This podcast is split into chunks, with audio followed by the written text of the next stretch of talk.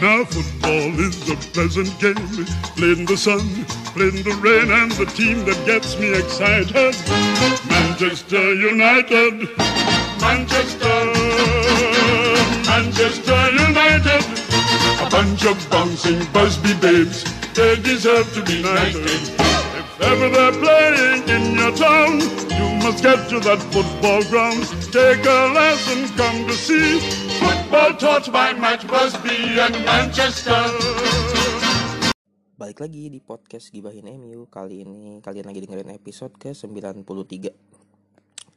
Episode yang sebenarnya malas untuk dibuat. Karena hasil di FA Cup kemarin Ternyata benar-benar membuat mood tidak baik Meskipun sudah ikhlas gitu. Kalau memang ya udah segitu aja memang rezekinya Tapi ngomong-ngomong sebelum ke bahas FA Cup kemarin di minggu ini tidak akan ada sepak bola liga ya liga sepak bola. Khususnya di kayaknya semua deh semua dunia karena ada international break laga-laga persahabatan. Uh, kalau di Asia itu kualifikasi Piala Dunia bukan sih? Gue juga nggak tahu. Kayaknya kualifikasi Piala Dunia di zona Asia ya itu main Kalau di Eropa itu laga-laga persahabatan jelang Euro 2020 yang akan mentas di Ju Juni Juli 2021 nanti gitu. Jadi ya udah lama juga sih nggak ngeliat timnas timnas pada main gitu terakhir kan November kalau nggak salah setelah itu ada jeda di Desember Januari Februari baru akhir Maret ini kembali laga-laga internasional ya gue berharap pemain-pemain Man United saat pulang dari membela negara nggak mendapatkan suatu masalah apa pun. Entah itu masalah yang berkaitan dengan COVID-19 ataupun misalnya cedera atau apa pun. Biasanya kan kalau pemain sepak bola ya kalau rata-rata suka apa saja gitu habis membela negara cedera cedera. Jadi sangat imbas buat klubnya. Apalagi kalau yang cedera itu pemain kunci. Itu bakal bisa berefek cukup signifikan sama penampilan klubnya gitu. Yaudah, kita ke FA Cup di laga Leicester lawan Man United di hari Minggu kemarin. Ternyata impian apa ya? Harapan semua fans United untuk kembali ke Wembley dua musim beruntun sirna setelah takluk 3-1 dari Leicester di King Power. Leicester yang main gak bagus-bagus amat sebenarnya itu berhasil memanfaatkan lini tengah MU yang memang benar-benar nggak bagus ya lini tengah Man United. Karena si Ole Gunnar Solskjaer sejak awal memasang Matic dan Fred sebagai apa ya gelandang bertahan ya. Terus sama Paul Pogba Fernandes dicadangkan Marcus Rashford setahu gue dia cedera deh kayaknya nggak ikut. Jadi depannya tuh Greenwood Anthony Martial. Satu lagi siapa ya? Gue lupa tuh jadinya pokoknya Pogba main. Terus di belakang ada Wan Bisaka uh, Lindelof Maguire dan Alex Teles oh iya Donny van de Beek juga main di sini. Dan ya kita nggak bisa akhirnya pada akhirnya gitu kita tidak bisa mengharapkan Man United ke Wembley dan kekalahan ini 3-1 secara permainan juga MU benar-benar boring banget babak pertama. Meskipun di babak pertama menurut gua lebih apa ya lebih enak ditonton dibanding babak kedua. Bukan karena MU kemasukan di babak kedua ya dua gol itu tapi di babak pertama tuh MU masih bisa memberi sedikit perlawanan. Nah di babak kedua ketika 10 atau 15 menit awal itu MU benar-benar ditekan sama Leicester. Dan khusus gol pertama Leicester itu murni kesalahan Fred ya meskipun orang banyak bilang ada andil Maguire yang ngumpan ke Fred yang Fred sebenarnya udah di pressing sama pemain Leicester. Gue lupa siapa. Ini kan sebenarnya ini ngingetin kita sama laga Leicester lawan MU di Premier League musim ini. Pas di King Power pas Boxing Day. Itu gimana Bruno Fernandes kehilangan bola kan di depan kotak penalti Man United gara-gara si Harry Maguire ngasih bola ke Bruno Fernandes. Sementara Fernandes itu di press sama dua atau tiga orang saat itu jadi bolanya rebut dan bola itu jatuh ke dioper ke temennya ke kakinya Ashley Barnes ya kalau teman-teman ingat eh Ashley Barnes bukan ya? Gue lupa siapa main Leicester itu yang bikin gol gol MU ya mirip-mirip lah sebenarnya apa blunder-blunder seperti itu. Memang kesalahan Fred fatal banget gitu. Dan ini juga nggak terlepas dari Kela, ya, Ihe Nacho tuh mantan pemain Man City yang jago banget membaca permainan. Itu jadi kunci. Di laga ini dia bikin dua gol kan yang gol keduanya dia itu menjadi gol killing the game bisa dibilang gol penutup gol pembunuh lah bisa dibilang. Dan di situ Scott McTominay tidak melihat itu. Dan kita balik lagi ya ke babak pertama dulu. Setelah itu Man United setelah kemasukan itu gue cukup kaget pas nonton kemasukan dengan cara yang kayak gitu. Kaget aja. Padahal di laga-laga sebelumnya kan uh, Man United itu defense lagi bagus gitu loh. Clean sheet di beberapa laga terakhir ya kan. Tapi di laga kemarin benar-benar kelihatan bapuk banget bapuk lagi itu. Dia kali tim ini nggak sih tebak inkonsisten ya gitu. Terus langsung respon nih Man United langsung ambil inisiatif serangan beberapa serangan dicoba dan akhirnya gol tercipta. Tadi gol Iheanacho itu di menit 24 United baru bisa membalas gol di menit 38 lewat golnya Mason Greenwood. Itu asisten dari Paul Pogba dan di situ juga Van de Beek kecerdikannya dia meloloskan bola ke, ke Greenwood. Dan banyak yang bilang juga kalau seandainya itu yang dapat Marcus Rashford pasti digoreng lagi. Kalau Anthony Martial mungkin bakal jatuh atau dia bakal ngegoreng juga lagi gitu. Iwak pertama satu-satu pertandingan yang sebenarnya nggak kurang enak lah buat ditonton. Tapi jujur kalau gue pribadi memang lebih enak nonton di yang di babak pertama ya.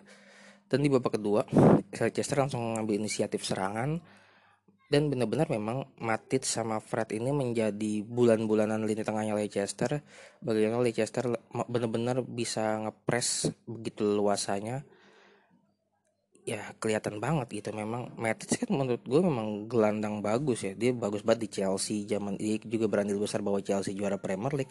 Cuman ya lagi-lagi usia nggak bisa dibohongin gitu. Dia udah bukan yang seperti di Chelsea itu dan gol keduanya Leicester tercipta di menit 48 atau 50 berapa? Gue lupa. Itu si Tielemans ya. Dan di situ pas Tielemans ngiring bola dari tengah lapangan si Matic tuh yang sebenarnya tugasnya menyapu ya atau intercept ternyata dia cuma lari-lari kecil gitu. Ya gue juga nggak ngerti ya kenapa itu apakah tidak ada fighting spiritnya atau tim dia udah nggak ada nggak ada apa ya perjuangannya gitu. Dua satu gue masih yakin sebenarnya kalau dua satu United bakal bisa membalikan keadaan atau minimal menyamakan kedudukan ya kan? Apalagi uh, Man United sering lah kalau di laga-laga away kan City bisa comeback bisa ini. Gue cukup yakin sebenarnya saat itu. Meskipun secara permainan nggak banget gitu cuman tapi responnya Ole di sini ketika sudah 2-1 si Ole Gunnar Solskjaer langsung melakukan empat pergantian pemain tuh Edinson Cavani dimasukin Bruno Fernandes siapa lagi yang dimasukin? Gue lupa jadi yang dimasukinnya empat pemain. Scott McTominay dimasukin juga. Pokoknya responnya empat pemain dimasukin. Luke Shaw ya sama Luke Shaw gantiin Alex Teles dia ikut main. Dan setelah empat pemain itu masuk ya pemain MU benar-benar berubah. Khusus di 10 menit berikutnya itu benar-benar MU menyerang. Dapat corner sampai 3 atau 4 kali gitu lewat peluang-peluang yang dilakukan MU penetrasi serangan-serangannya itu benar-benar lebih hidup. Dan di situ MU kelihatan memang mau cari gol gitu setelah empat pemain itu masuk gitu. Tadinya kan MU tertekan terus sama Leicester. Bahkan Jimmy Vardy sempat dapat peluang untuk peluang emas yang bisa aja membuat skor menjadi 3-1 tapi untungnya dia lagi dalam apa yang bisa dibilang lagi sial kasar. Tendangan dia tuh melenceng di samping gawang. Dan akhirnya uh, 10 menit tidak ada gol dan permainan kembali sama Leicester kembali berusaha kembali berusaha inisiatif melakukan serangan. Akhirnya mereka dapat sebuah free kick di pinggir di pinggir lapangan di kotak penalti dekat kotak penalti. Dan di situ bola mati lagi-lagi menjadi mimpi buruk buat United ya menjadi apa ya? Ya lu sering nggak bola-bola mati itu sering jadi yang membuat MU sering kebobolan lewat bola-bola mati khususnya crossing-crossing dan kelihatan kemarin. Bagaimana gol keduanya Hianacho itu gue nggak ngerti itu yang jaga Hianacho itu harusnya siapa? Apa McTom atau Luke Shaw? Gue nggak ngeliat secara jelas ya. Tapi di situ ya harus di posisi yang terlihat memang McTom harusnya McTom yang mengcover si Ian Nacho Ian Nacho menyundul dengan leluasa. Nggak ada yang nempel dia. Ya udah 3-1 gue udah selesai dan di situ kelihatan para pemain MU tetap berusaha ngambil inisiatif buat nyerang buat nyari gol tapi kelihatan udah frustasi ya. Dan hasil 3-1 MU gagal ke semifinal. Dan ini untuk sejak 2013 ini selang-seling MU itu selalu mentok di quarter final ya kan lucu sih bisa dibilang 2021 ini kan quarter final mentoknya musim lalu 2020 di semifinal 2017 eh 2019 quarter final lagi 2018 runner up 2017 quarter final 2016 juara 2015 quarter final 2014 putaran ketiga 2013 quarter final jadi memang se apa ya dua tahun sekali tuh mentok di quarter final sejak 2013 cukup unik ini rekor kayak gini apakah dan musim depan harusnya bukan di quarter final ya bisa aja ke final atau semifinal atau bahkan mentok di babak putaran ketiga atau putaran keempat. I don't know. Tapi ya udahlah 3-1 ya udah. Sekarang peluang juara memang tinggal di Europa League. Kalau mau dapat trofi ya. Karena cuma itu sebenarnya kan peluang di FA Cup itu lebih besar lah untuk jadi juara. Meskipun memang masih ada Man City ya tapi kalau indikatornya kita bisa ngalahin Man City di Premier League di Etihad kemarin ya nggak perlu ditakutin gitu. Tapi ya udah gimana ya bingung ya. Sebenarnya babak undian ini semifinal sangat menguntungkan karena hanya bertemu Soton. Soton yang United kalahin 9 gol dan 14 di Premier League. Meskipun nggak ada jaminan kalau MU bisa mengulang skor serupa atau bisa menang lagi dengan mudah di Wembley. Balik lagi FA Cup ini punya magicnya sendiri gitu. Dan semifinal akhirnya mempertemukan Leicester lawan Soton dan Chelsea ketemu Man City. Cukup disayangkan ya sebenarnya peluang untuk meraih trofi di FA Cup sangat besar dibanding Europa League. Karena di FA Cup hanya tinggal semifinal dan final selesai gitu. Seperti di Europa League di, masih di quarter final dan itu dua leg gitu. Jadi masih ada empat laga menuju ke final dan satu laga di final gitu. Untuk dapetin trofi dan itu harus lo menangkan semua dan setelah kekalahan ini kekalahan 3-1 di King Power mengakhiri rentetan laga away tanpa kekalahan ya di lokal khususnya di Inggris. MU kan terakhir kalah lawan Liverpool di Anfield dalam laga away gitu di musim lalu ya tahun 2 lalu 2020 Januari. Dan akhirnya kalah di Maret 2021 ini meskipun di Premier League masih aman ya. Sebenarnya kan laga away paling panjang itu ya di Premier League. Sebenarnya dihitung kan yang di Premier League-nya sebenarnya. Cuman kalau untuk lokal ya akhirnya ini kekalahan away pertama setelah kalah di markas Liverpool di Anfield. Banyak yang menyalahkan Ole juga di pertandingan ini.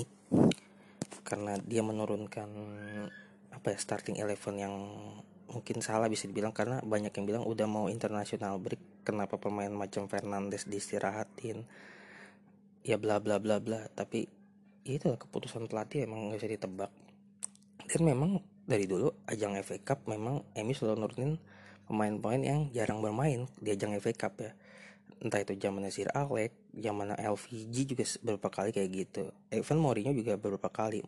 Tapi kalau melihat peluang meraih trofi memang ini ada kesalahan Ole gitu ya karena ini peluang dia buat meraih trofi perdana buat Man United dan ke depan ada jeda internasional break klub nggak main jadi ya harusnya mungkin ya tapi kan balik lagi ya dua hari sebelumnya baru dari away dari San Siro gitu. Pemain juga pada lelah meskipun itu konsekuensi ya.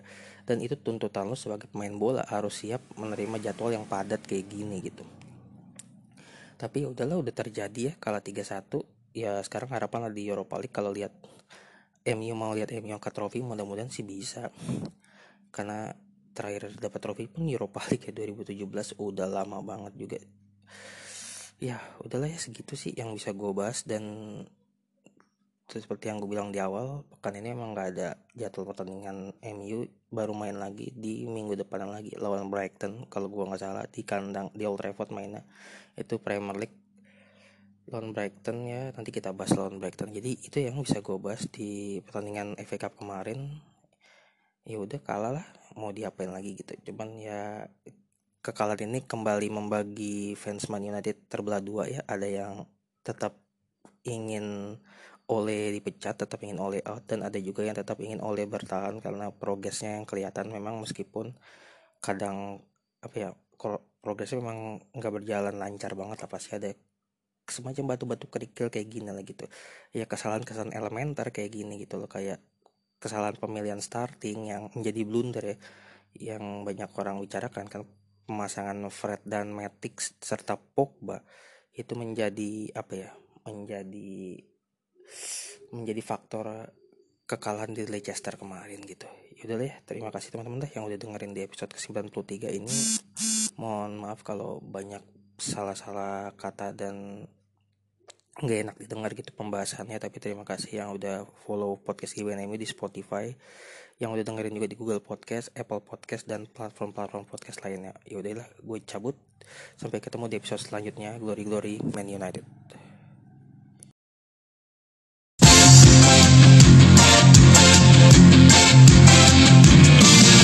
Setiap saat bayang